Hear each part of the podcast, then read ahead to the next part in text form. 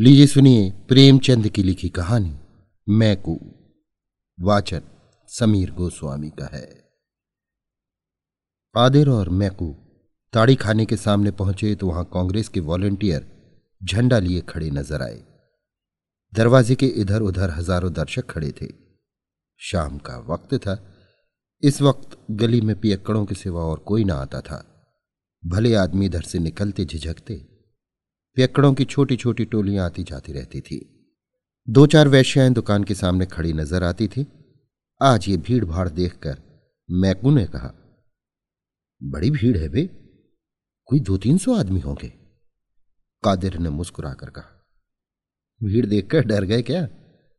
ये सब हुर्र हो जाएँगे। एक भी न टिकेगा। ये लोग तमाशा देखने आए हैं। लाठियाँ खाने नहीं आए। मैकू ने संदेह के स्वर में कहा, पुलिस के सिपाही भी बैठे हैं।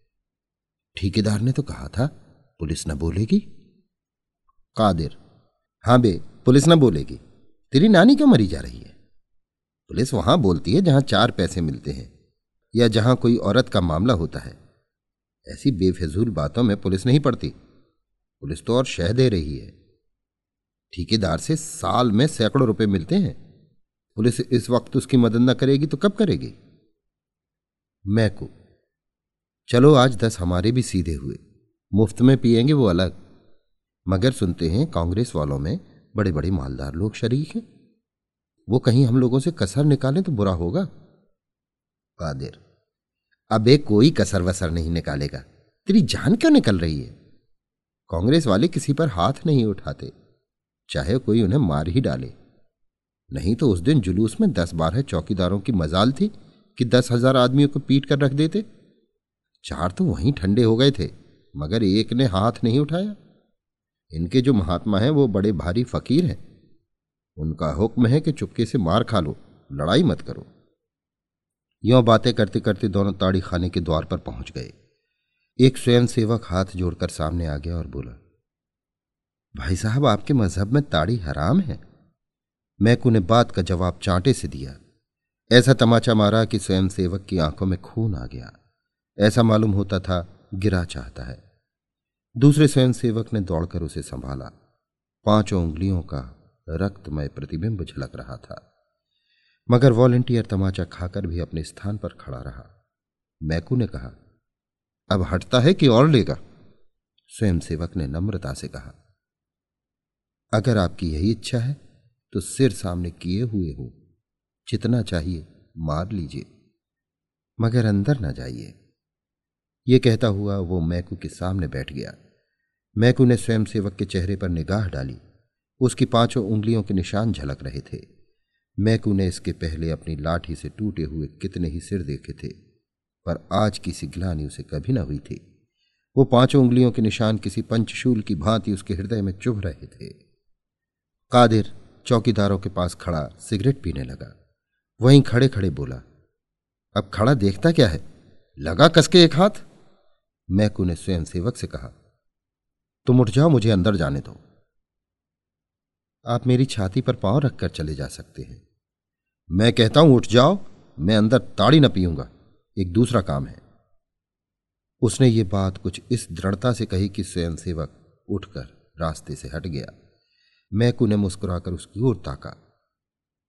स्वयं सेवक ने फिर हाथ जोड़कर कहा, अपना वादा न भूल जाना। एक चौकीदार बोला, लात के आगे भूत भागता है, एक ही तमाचे में ठीक हो गया? कादिर ने कहा यह तमाचा बच्चा को जन्म भर याद रहेगा। मैकू के तमाचे सह लेना मामूली काम नहीं है।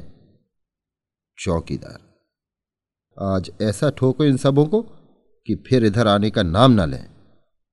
कादिर, खुदा ने चाहा तो फिर इधर आएँगे भी नहीं। मगर हैं सब बड़े हिम्मती। जान को हथेली पे लिए फिरते हैं। मैकू भीतर पहुँचा तो ठेकेदार ने स्वागत किया। आओ मैकू मिया, एक ही तमाचा लगाकर क्यों रह गए? एक तमाचे का भला इन पर क्या असर होगा? बड़े लतखोर हैं सब। कितना ही पीटो असर ही नहीं होता। बस आज सबों के हाथ पाँव तोड़ दो, फिर इधर ना आए। मैकू तो क्या और ना आएँगे? ठेकेदार, फिर आते सबों की नानी मरेगी? मैकू, और जो कहीं इन तमाशा देखने वालों ने मेरे ऊपर डंडे चलाए तो? ठेकेदार तो पुलिस उनको मार भगाएगी। एक झड़प में मैदान साफ़ हो जाएगा। लो, जब तक एक आध बोतल पी लो, मैं तो आज मुफ़्त की पिला रहा हूँ। मैकू क्या इन ग्राहकों को भी मुफ़्त? ठेकेदार। क्या करता? कोई आता ही ना था।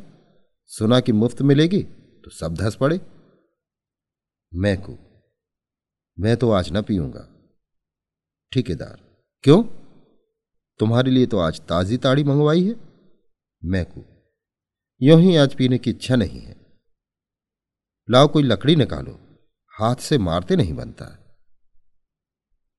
ठेकेदार ने लपक कर एक मोटा सौटा मैकू के हाथ में दे दिया और डंडेबाजी का तमाशा देखने के लिए द्वार पर खड़ा हो गया।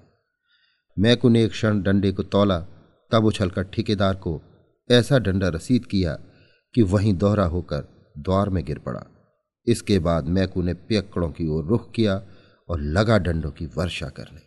न आगे देखता था, न पीछे। बस डंडे चलाए जाता था। ताड़ीबाजों के नशे हिरन हुए।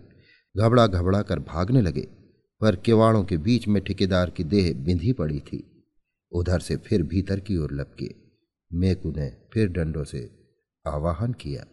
आखिर सब ठेकेदार की देह को रौंद रौंद कर भागे।